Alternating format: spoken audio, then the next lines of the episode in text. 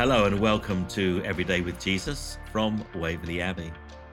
Today is Tuesday, August the 23rd, and our subject today is persist. We're reading from James's Epistle, chapter 1, verses 2 to 8, where in verses 3 and 4 the Bible says, "Because you know that the testing of your faith produces perseverance, let perseverance finish its work so that you may be mature and complete, not lacking anything." Perseverance acts as a prime motivator, driving us both to attain our defined goals and to improve our skills. This drive is sustained by the passion we have for such goals and helps us to persist in our efforts, despite facing opposition and obstacles.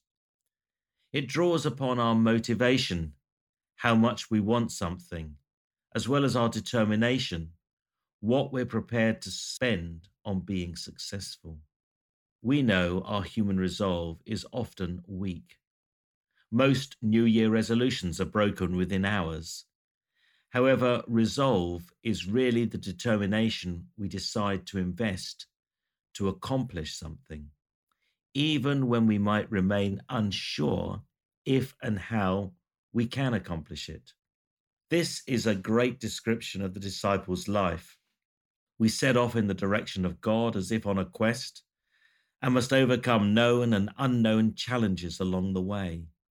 God has provided all the resources we need, and it is always the intention of God that holds us on our course. The Christian life is a marathon, never a sprint.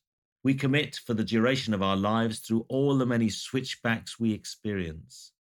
One definition of madness is to keep doing the same thing repeatedly, assuming we'll produce a different result. Perseverance requires reflection and creative thinking.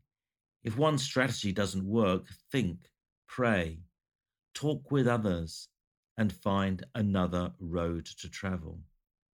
I once read on a tube train, "Resolve is the fuel that drives the engine of accomplishment," and you literally have an inexhaustible supply. So, we alone have the power to shut off that resolve, that fuel that drives our engine of accomplishment. So why not ask yourself and consider, what's the fuel that's driving your engine? Where is it taking you to? Is this your desired destination? So let's pray together. Lord, may my perseverance build character, and that character sustain hope, so that I serve you faithfully every day. Amen. A prayer taken from Romans chapter 5, verses 3 and 4. And other scriptures to help us today would be 1 Chronicles chapter 16, verses 7 to 27, Psalm 37, verses 23 to 29, Romans 2, verses 1 to 11, and Hebrews 10, verses 32 to 39. Now, I've mentioned before that we have this wonderful course, all online, spread out over a year, Contemporary Discipleship.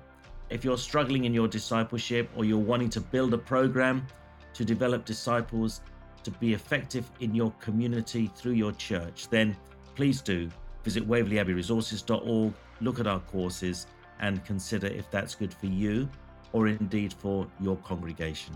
Join me again tomorrow for Every Day with Jesus, but for now from me, it's goodbye and God bless.